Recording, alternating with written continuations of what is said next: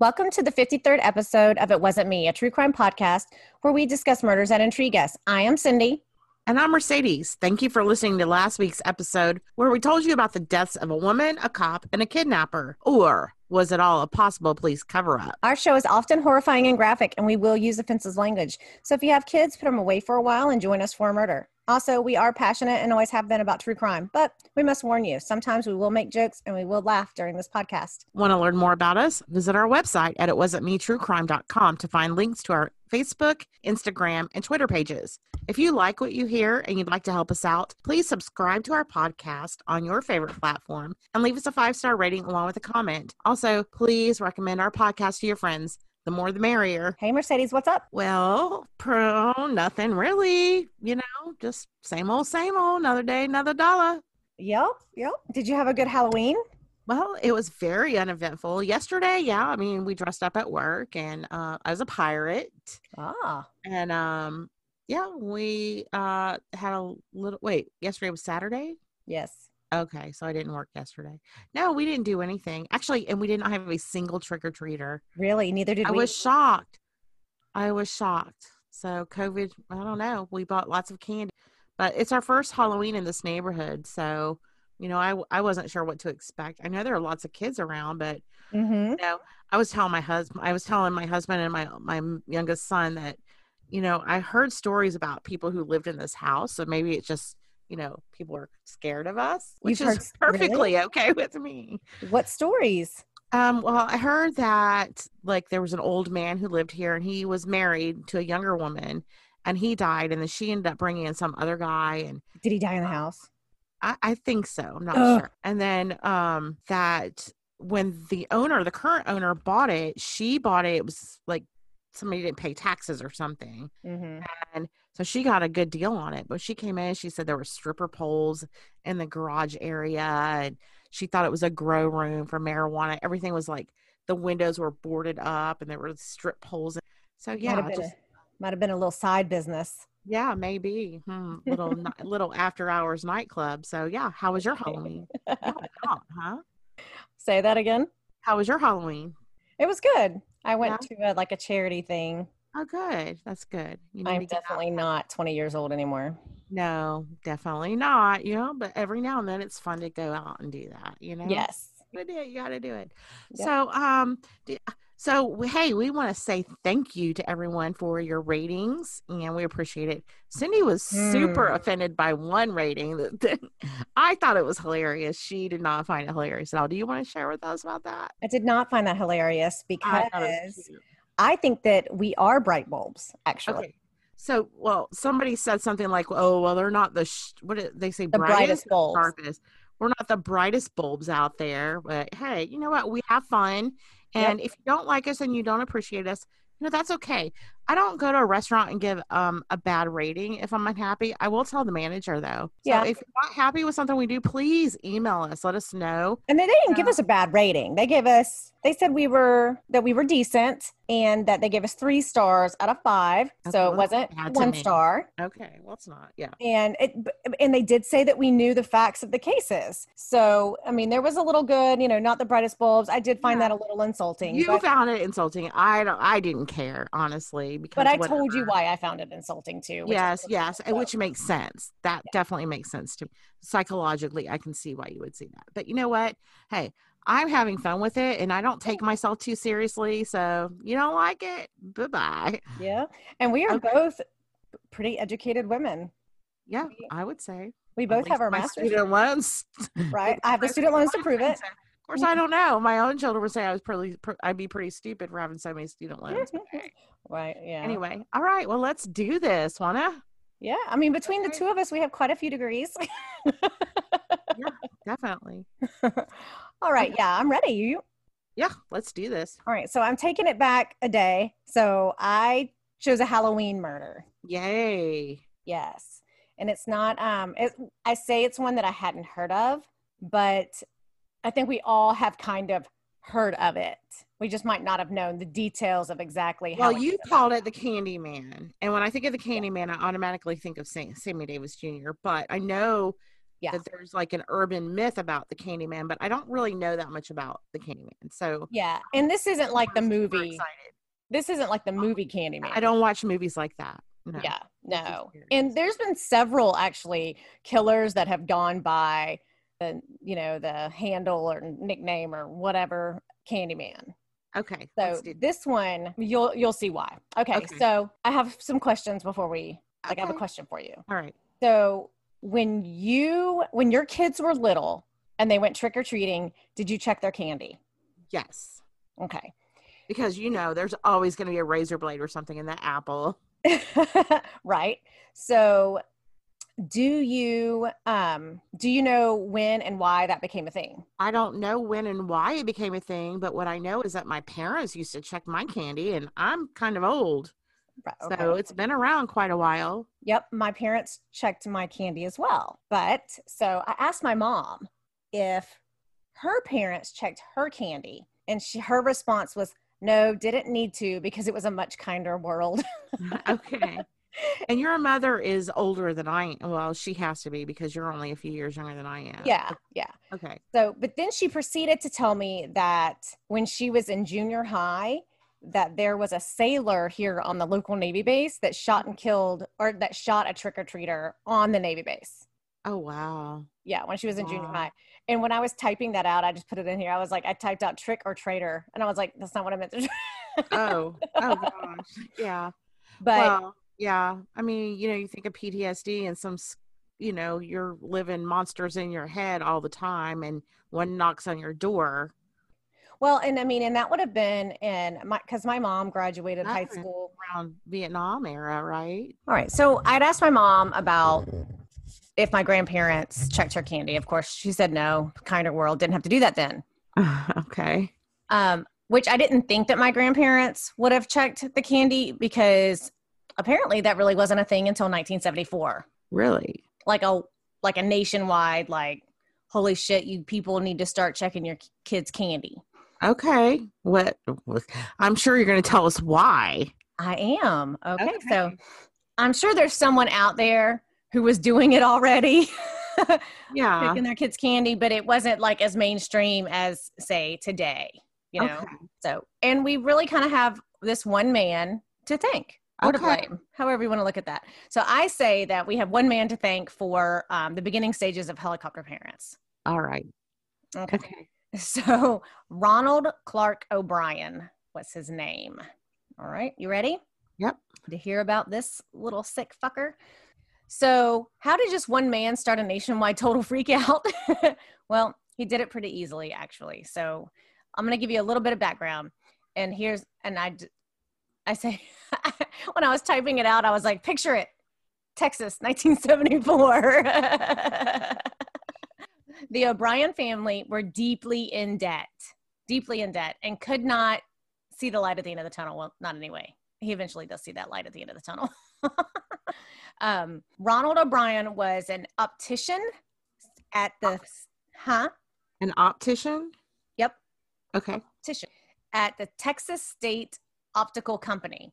So Okay. I had to Google what an optician was. And basically, you know, when you go into an optometrist or an eyeglass place or whatever, it's kind of like that guy who is the customer service guy and he shows you your glasses and he's like, this is what we have over here. He's that guy. He's like the salesman, customer service Right. person. Typically, you know, some do work closer with optometrists, but mainly it's like a customer service type job Okay. management, know, office Sure. manager kind of thing. So um, I put it here the basically they're the first people you encounter when you go into an optometrist. Right. He was also a deacon at his church. Of course he was. They seem to all be. the family um, was behind on several loan payments and even they even had to sell their house in order to pay some of their debt but then later on um, they had a house on foreclosure so i don't know if that's the same house or if they sold a house to get out from under their debt and then bought another house and then they that one was in for the process of being foreclosed on Maybe they sold a more expensive house, got a cheaper house to live in, and then had to foreclose on that. yes Who knows? I never saw any anything else about that. So I just want to mention that real. So he, um, O'Bryan discussed his financial situation with several people. I mean, basically anybody that would kind of listen. He would talk to his friends about it, acquaintances, and um, you know, people at work, and he would talk to them about these financial burdens. And then he also told him that in 1974 that he anticipated receiving some money by the end of the year to hopefully get out of this debt. Okay. Um, so even though the O'Bryan family was experiencing these financial issues, Ronald was able to extend the life insurance policies on his children. And I do go into um, this again a little bit later, but as he had a son named Timothy and a daughter named Elizabeth. So by mid October, the policies on the kids were at $30,000 each, um, while the policies on his wife and himself were very minimal amount. And um, I address the life insurance again later. That's so, that's interesting because you would think it would be the opposite. Like you would be, put more money on your spouse because, mm-hmm. You know, if you lost your spouse, who's going to help you pay the bills and whatnot? Right. If you lost a, a child, heartbreaking as it is, that child doesn't produce any income anyway. Right. Yeah. And his kids were, you know, they were fairly young so they weren't anywhere near working age. well, that, they were financial burdens at that time. They were the financial burden, yeah. So in early um, earlier in the year, around August, Ronald attempted to buy cyanide from where he worked. Okay, so cyanide at the optometry place, at Thomas, you know, the eye center. Okay. I, I, didn't, I didn't understand that. So. I was like, they sell that stuff there in September, he asked a friend who Wait, worked. Did you look it up? Why you would need cyanide at an op- an optical place? I did not. Oh, okay. I mean, I maybe when they make the glasses, they. I mean, I don't know. I don't know what you use cyanide. By the way, I did look up suicide forest, but I'm not going to tell you about it because I, I just thought of that. Oh, did you really? Look this up. I'll look this up. okay. bring it up. Go ahead. In September, he asked a friend who worked at Acro Chemical Company about cyanide, and the two discussed the cyanide varieties and the accessibility of it. So I, I'm wondering, how did that conversation actually go? I mean, I would think you would need a pretty good reason to obtain some freaking cyanide, right? Yeah, because I don't really know of any other purpose for cyanide other than to poison people. Poison. Yeah, I don't know what so, the. I mean, yeah, yeah. interesting because it's not like you know, uh, antifreeze or something like that. Where... That has another duty, I guess you'd say, right. use for it. Well, he even discussed cyanide with the people he worked with. Like red flag, I would be like, what the fuck? Why are you always talking about cyanide? What's wrong with you? Right. So I would be super suspicious if someone at my work was always talking about that. Okay, well, wait a minute. Hold on, because maybe there is something. In manufacturing, cyanide is used to make paper, textiles, and plastics. So maybe it is present. Glasses. It is present in the chemicals used to develop photographs. Cyanide salts are used in metallurgy for electroplating, metal cleaning, and removing gold from its ore. And is used to exterminate uh, exterminate pests and vermin in ships and buildings. Okay. Maybe it's something to do with the glass making the glasses. Uh, or the frames or something. Yeah. Who knows? Okay. Well, good to know. So then um, in October, of 1974, O'Brien showed up at a Curtin Matheson company where he learned that they had large quantities of cyanide. He inquired about how he would obtain a very small amount of the substance. I mean, do they question you when you go? I mean, I'm sure they would today, but maybe then. I mean, I, I don't know. Maybe he had. Like I, have never been in the market for cyanide. No, me ever. either. I don't feel that I ever will be. I hope I never will be. yeah.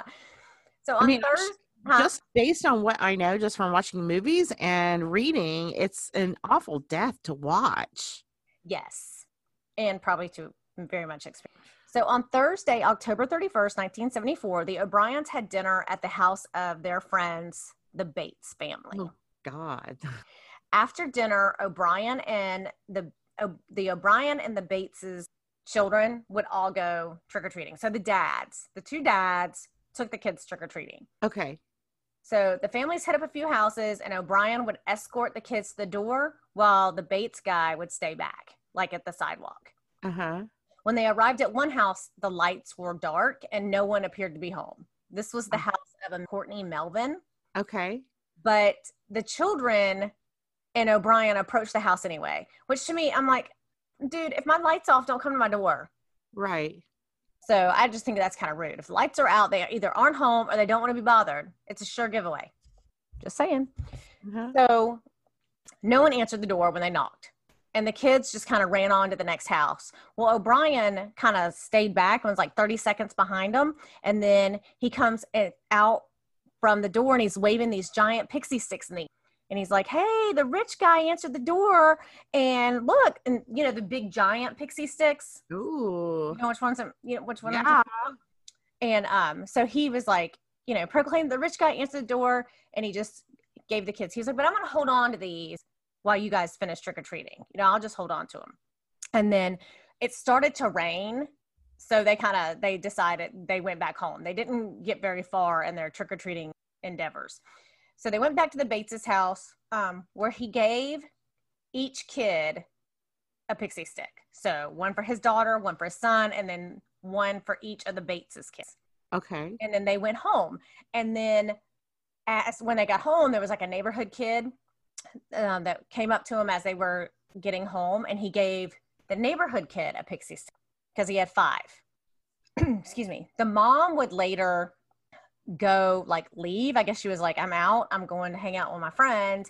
And O'Bryan stayed home to take care of the kids. He told the kids that they could have one piece of candy before they went to bed. And the little boy Timothy chose the pixie. Now, how old are these parents, Tim um, O'Bryan and his wife? Do we know? They were in their 30s. Okay. Because yeah, All right. I think that I think O'Bryan was 30.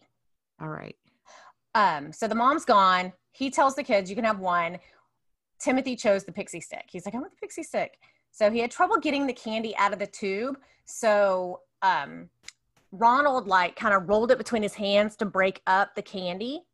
And then he was able to, you know, give it to his child. Well, the child immediately complained that it tasted weird. It says in everything, it says it tasted bitter. I'm sure that this child didn't go, oh, it's bitter. Probably just said, Daddy, it tastes weird. Well, then the dad gave him some fucking Kool Aid to wash that shit down with. God. Yeah. Well, poor Timothy became violently ill almost right away. He was vomiting. He began to convulse. And when he started having the convul- con- like seizures, convulsions, that's when Ronald called for an ambulance. And apparently he would say, I think my son's been poisoned. He said, you know, this candy tasted funny. He ate it anyway. I gave him some Kool Aid and he immediately started convulsing and vomiting. Well, unfortunately, Timothy would be dead within the hour of arriving at the hospital. I, And well, yeah. Do you know how old he was? He's obviously old enough to walk and go trick or treat. he was like 10. oh my. Okay. Yeah. So Timothy would be dead within an hour. And Oh. um, I, I read two different accounts that one, he died within an hour of arri- arriving at the hospital. And then I read that he died on the way to the hospital. Mm. So within an hour, this poor child was dead. Yeah. So obviously the news of this, because right away he was like, I think my kid was poisoned. So the community of Deer Park, Texas went in, they fucking were freaking out. Parents were taking their kids' candy to the police station in fear that their candy was poisoned. Like, we don't want it. Here it is. Wow. So, the, uh, police obviously initially did not suspect that the family had anything until Timothy's autopsy revealed that the pixie stick he consumed was laced with a fatal dose of potassium cyanide.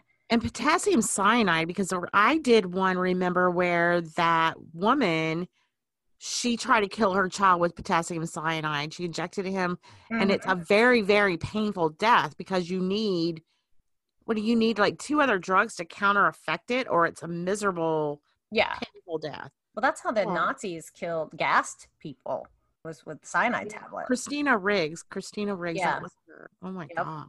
So, four of the five pixie sticks O'Bryan claimed to receive were recovered by the authorities from the other children. None of them had consumed the candy. Okay. Were, but you're going to tell me if they were also, were they also laced? Yeah, I, we- I will get to that. Okay. Right. The parents of the fifth child became hysterical when they could not locate the candy upon the police calling their house to inform them, hey, your kid might have a poisonous Oh my god. candy. The parents rushed upstairs to find their son asleep holding the unconsumed poisoned candy. Oh my gosh. And this kid was 11.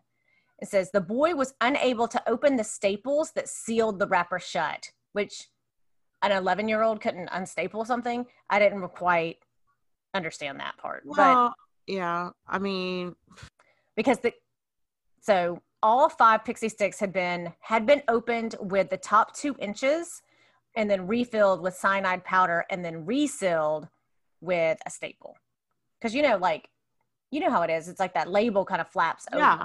uh huh. and they are kind of maybe it was like an industrial staple because they are kind of a pain in the butt Yeah, they are. so according to the pathologist who tested the pixie sticks the candy consumed by timothy contain- contained enough cyanide to kill two adults Oh. while the other four candies contain dosages that would kill three to four adults. Wow. So his whole, they, the police theorized that he was trying to poison these other kids to make it look like it wasn't just, Like the Tylenol guy. yeah, yeah. Now I remember that. Seriously, okay. So I, I'm, I'm like typing out things that I'm typing it out as I'm like saying it in my head. You're I'm putting your what your yeah, you're putting your injections into there. I can see that. That's cute. so Honestly. Yeah. like i mean but seriously thank god that those little kids did not eat that candy Yeah. yeah i mean that's frightening i can't imagine if that happened today and someone in my neighborhood a kid got poisoned from his candy i'd freak the fuck out excuse my language but this would be horrible so i think that this might be a good um, spot for us to hear Her. what do you think Okay. Sounds good. okay Hey, everybody. I want to take a minute to tell you about this week's sponsor, Best Fiends. As you all know, researching criminal cases is my passion, but even I need an occasional break. So when I feel like I need to escape to a simpler world, I always turn to the mobile puzzle game Best Fiends and its a bright, refreshing world of minutia. If you haven't heard, Best Fiends is a puzzle game that you can play right on your phone. Each level has challenging puzzles that you have to solve, and they actually engage your brain. But no worries, because it's a casual, relaxing game that anyone can play, and it's really, really fun. Let me tell you about the world of Minutia. This world is vibrant and creative, and it is visually stimulating with bright colors and cute characters that evolve throughout the game. My favorite character right now is Jojo, an adorable caterpillar who is evolving into the most beautiful butterfly. I find a new favorite character every month because Best Fiends updates the game monthly with new levels and events, so it never gets old. So, true crime loving listeners, join us and the millions of others who love this app. Engage your brain with fun puzzles and collect tons of cute characters. Trust me, with over 100 million downloads, this 5 star rated mobile puzzle game is a must play. Download Best Fiends free on the Apple App Store or Google Play. That's friends without the R. Best Fiends. Now, back to the show. welcome back thank you for listening to our uh, sponsor there all right so i already recapped that the parents of the fifth child they were freaking freaking out they found their kid asleep with the candy basically in his hand Yeah. That would freak me out too. uh yeah Okay. a little bit so this is when police started questioning obviously they're going to question probably, and I don't mean to interrupt you, but probably around the time when they really started um, coming up with better methods of packaging, tamper resistant packaging, maybe.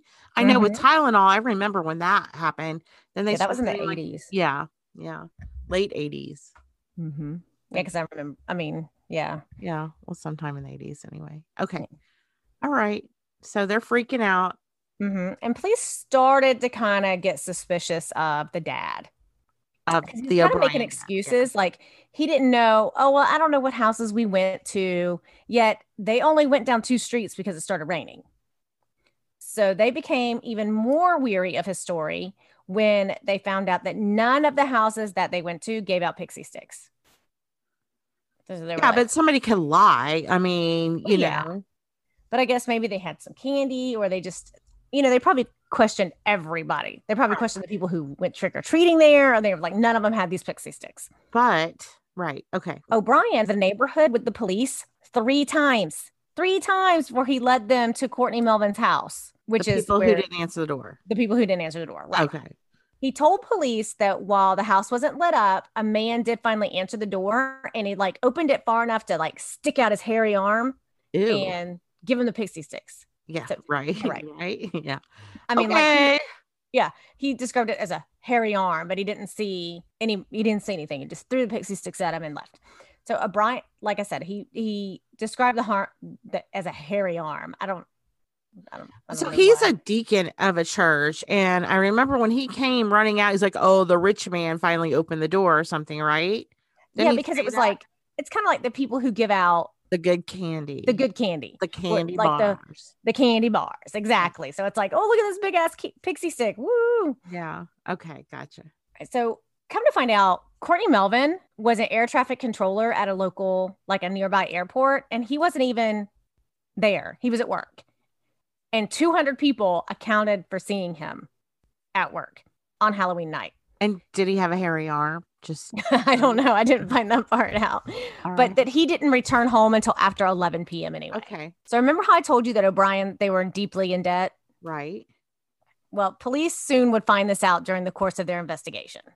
Of course they would. They found out that Ronald O'Bryan had over a $100,000 of debt. That's $500,000 Oh. today. How does somebody get in debt like that? They had several loans. Yeah, but don't I mean I guess that would explain why I can't Yeah. get a loan today. All So they also determined that father of the year here couldn't hold a steady job. In a, in the 10 years prior to the to the death of his son, he held 21 different jobs. wow. Yeah. At the time of his arrest, he was close to being fired from his current job for suspected of stealing. Oh wow. I don't know what he was stealing, but that he was just suspected of stealing. He also had already defaulted on several loans and the family home was in foreclosure. And this is the way I don't know if it was like the same home that they were trying to sell or if this is just foreclosure proceedings or Mhm. what have you. Okay. I'm assuming that they'd already sold one home and they were living in this one and it was about to get foreclosed on. This poor wife. Well, I So- mean, what about the wife? Does she work? I mean, I know women didn't. It was it was kind of looked down on at that time for other women to have outside jobs Mhm. outside the home. And there's not a lot of information about her. Okay, so Um, she wasn't involved in this or anything. No, She wasn't. Um, police soon learned that those insurance policies that O'Bryan took out on his children, they soon learned about those. In January, January of 1974, he purchased two $10,000 policies. Then in the month prior to Timothy's death, he took out the additional $20,000 on each child. So each child had 60,000 or $30,000 worth of life insurance. So he was her pixie her, her pixie stick was or Poison the other well. child's was Mhm. Elizabeth's was also Yep. They were And this all five of them were Yep. okay. So I mean, I'm like, why his kids? I mean, like you brought that up earlier. It's like usually, I mean, why the kids? I just don't, I don't, I don't, I don't, I can't wrap my my mind around. Well, you can always make more. I mean, I guess. I mean, and I know that being in debt and needing money will make you do some desperate ass things. yeah, But but, that's kids? not that's Yeah, not that's- normal. That's psychopathic or something. Yeah, it's not, Sociopathic or it's just not right. I don't know the word, but yeah. yeah and i and and i i didn't go through there his appeal process was quite quite extensive like later on but i did not go there was like some juror issues. I didn't go through all that. I just give you the about Right. him. Who gives a shit about all that other stuff? I mean someone might. I didn't because Well, I mean, and sometimes it is important, but in other cases, it's just something that the defense is throwing out there to try to get him, you know, off, right try to get them free. So a lot of times it's it's convoluted and is not really important to the case. Yeah. So O'Bryan, um, O'Bryan's wife stated that she knew nothing of these policies on her children, and, and she didn't because later. Well, I'll I'll just continue. And I'll, I mean, I'll- what would she have said? You know, if they never would have found out, if he would have gotten away with this, and all of a sudden he had thirty thousand dollars. Well, But not to Yeah. mention, doesn't don't both parents have to, you know, maybe sign? then though. I mean, that's stuff now, but laws have changed for Yeah. because of people like this. All right. So, um, I mean, no, because I have life insurance on my kids through my work, and John, my husband didn't have to sign anything. Okay. Yeah, you're right. So police then um they have even more doubts so I mean, they're kind of catching on. They're like, okay, so well, this guy might be full of shit. So they had even more doubts when it was real that O'Bryan had visited that chemical supply store in an attempt to purchase cyanide, but he left without buying any because he didn't need five pounds of it. They only sold it, you know, in bulk. Mm-hmm. Police theorized that O'Bryan had laced the candies with poison in an effort to kill his children to collect their life insurance policies. And and you put up there, and I don't I don't remember you saying this, but you said that he called the insurance company the next day. yes, I haven't said it yet. cat- oh, okay. Because it's like in the first paragraph, I'm like, whoa, whoa, whoa. Oh, I missed that. Yes, he did. He called the next day. I do bring it up kind of again. Okay. later. Um, he called the next day to inquire about his his son's Wow, you know, he's not policy, which is- any time. pretty ruthless. So Yeah. believe And then that- other children involved. I mean, it's just sad. So the other children never consumed anything. Police repeatedly questioned O'Bryan, but he maintained his innocence. Like, I don't know how it got there. I don't know. Anything. Well, although police never discovered when or where O'Bryan bought the poison, he was eventually arrested for Timothy's murder on November 5th, 1974. So not that far afterwards. I mean, like, it was yeah, less were than a week. hmm Five days. so for uh, I'm sorry, he was indicted on one count of capital murder and four counts of attempted murder. Good. And it should be fucking insurance fraud. Right. He oh well, I, I do say this later. Okay. Um O'Bryan entered a plea of not guilty, of course, on all five counts, and his trial began in Houston on May 5th, 1975. So I have another question. Mhm. Was he carrying those pixie sticks like the whole time in his pants or something? Or do you think he hid them at the house, the Melvin house? he wouldn't be home. Yeah, I don't know. Because it I never addressed that. So because they were in a like a different friends, they were like in their friend's neighborhood. Right. So he had to have somehow had them somewhere, unless he scoped it out beforehand. And, and that's what I'm wondering. Like Yeah. maybe he just who knows, but yeah. I mean, I guess you could hide some of those really long pixie sticks down your pants, but yeah, um yeah, I'm not sure how well that would work. I don't know. I, I picture him like holding it like under his underwear down his leg, Okay. like the side, maybe. I mean, that just makes it all so nasty. I know. I was like, like how it wouldn't fall he down. it to his thigh. I mean, I don't know. That's I mean, that's a great question. I have no idea. all right. So during the trial, a chemist who was acquainted with O'Bryan testified that in the summer of 1973, O'Bryan contacted him about and was asking him about cyanide and how much would be fatal. Um, a chemical supply salesman also testified that O'Bryan had asked him how to purchase cyanide. Friends and coworkers testified that in the months before Timothy's death, O'Bryan wa- showed unusual interest in cyanide and spoke about how much it would take to kill a person. Lord have mercy. I know. This is just ridiculous. His sister in law and brother in law testified that on the day of Timothy's funeral, he spoke of using the money from Timothy's insurance policy to take a long vacation and buy other items. Oh, so he's already making plans Yeah. at the funeral. At the funeral. Yeah. He continued to maintain his in- in- innocence. His defense mainly drew upon the decades old urban legend concerning a mad poisoner who hands out candy laced, you know, candy laced with poison or needles or candy apples with razor blades, you know, so that was like, you know, all that folklore type stuff. Yeah. So- The urban Uh, myths that I learned. Yeah. Yeah. So these stories have persisted despite the fact that there's no documented instances of strangers poisoning Halloween candy at this time. Okay. Up until 1974. Right. The case, You know, you sub- always hear those things like, God, remember, like, don't put your hands in like vending machines because somebody puts their used needles in there, or when you sit, yes. like sit in a theater seat, somebody's used needle. I mean, ew. I know. Ugh. Gross. The case and the in the trial garnished national attention, of course it did. And that's when he was dubbed the Candyman. On June 3rd, 1975, a jury took 46 minutes to find him guilty of capital murder and four counts of attempted murder. It only took them 71 minutes to sentence him to death. So, shortly after he was convicted, his wife filed for divorce. I imagine so. And she later remarried, and her new husband adopted the daughter. I mean, I don't think I could have been with him knowing that he was even suspected of doing this to my child. hmm I did read where another article where the daughter talked about how she wasn't, you know, she didn't go trick or treating for quite some time after that. Yeah. Or How old was the daughter at the time? Do you know? she was younger. She was younger. I can't remember her exact age. I think she was younger. Okay. Now I'm confused. Shocking. It's my, you know, my my light bulb's not very bright tonight. so at the time that he was sentenced to death under Texas law, um, he was confined to the Ellis one unit near Huntsville, Texas. Well, you know, in Huntsville, there's always that joke. Have you ever what's that uh that Ron White Yeah. Tater, Oh, yeah, is it about tater salad. Tater salad? Yeah. Yeah. He always talks about how Texas has an express lane. for, Yeah, uh, they do.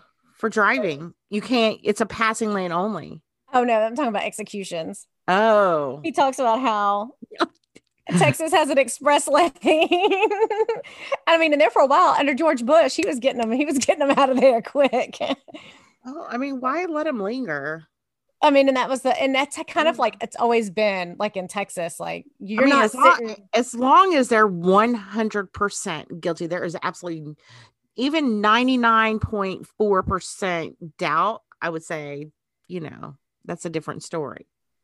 Yeah. Well, so according to Reverend Carroll Pickett, a former chaplain who worked for the Texas Department of Criminal Justice, O'Bryan was shunned and despised by his fellow death row inmates um, because he killed a kid Yeah.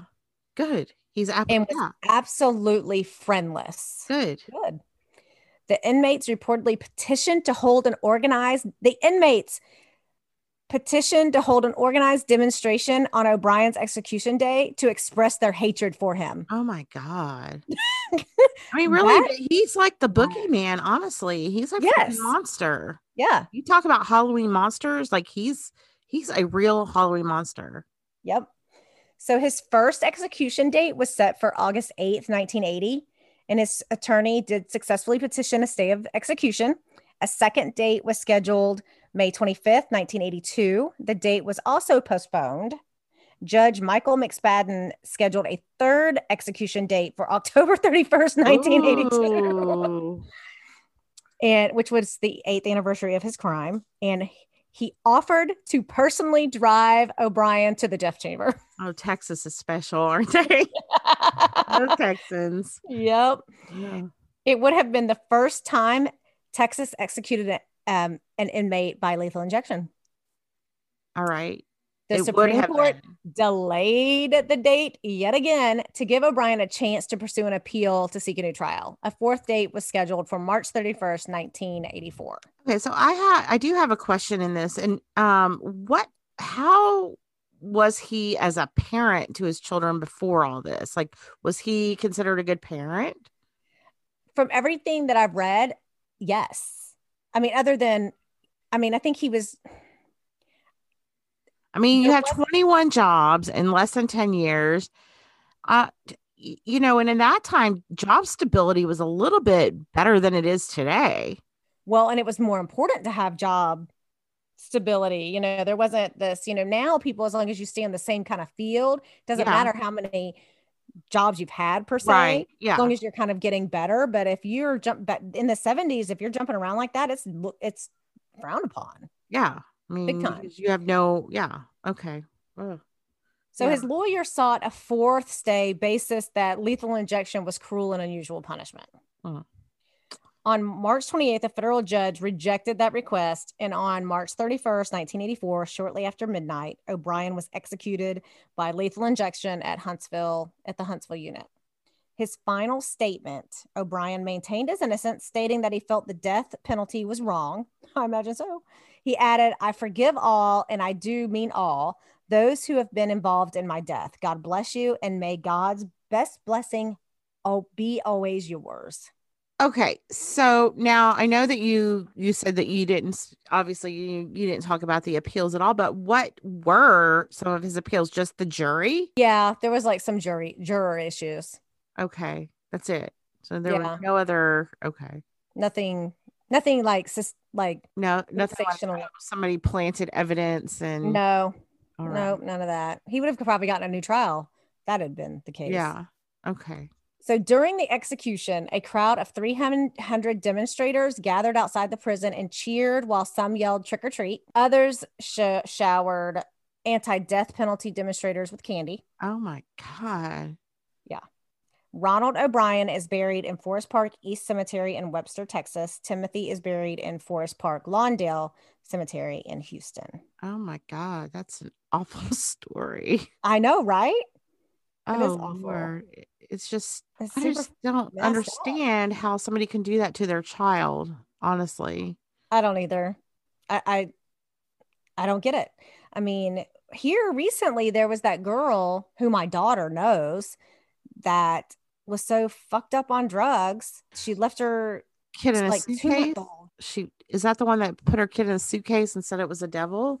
Oh no, but my daughter knows her too. Oh God. I'll have to tell you that one later. Which one are you talking about? It was the one that happened recently. The lady, she was all fucked up on meth and stuff, and she was like, I guess going in and out, and people were her other kids were like asking where the baby is, and come to find out it was like in the car all day long. Oh, that was just super recent. Well, that's pretty interesting. And uh I know another story about the Candy Man. Yeah, Man can't. I used to love that song too. You Mhm. kind of ruined it a little for me. mm-hmm. Thanks so much. And thank you, listeners, for listening to this week's murder. We appreciate sharing our passion with you. We thank you for your support. If you'd like to support us even fur- further, please consider subscribing to our podcast, giving us a five star rating and a comment. Your subscription and ratings are really essential to our success. You can do this on your favorite platform. And for more information, links to our Facebook, Instagram, and Twitter pages, visit our website at it wasn't me, truecrime.com. We are so grateful to spend our time together to share murder stories. Thank you so much for your support. Please recommend It Wasn't Me to your true crime loving friends and family. Also, thank you to our Patreon supporters. You are the extra. Yes, thank you so much. Yes. Honestly. You too can become one of our beloved patrons by signing up at patreon.com forward slash it wasn't me pod. Oh, and I want to interject here real quick. Okay. We also have some merchandise that we can sell. We have Oh, our shirts that we need to. And we we've need got some stickers too. Yes. Yeah. So we need to figure out how to. Yeah, maybe we that, that on our um, we'll put it on the website in the next I don't know, week or two. we'll work on it and we'll let you know for sure. But if you're interested, um you can email us. Definitely. yeah, definitely. All right. All right. Well, thank you guys. And remember, It wasn't, it wasn't me. me.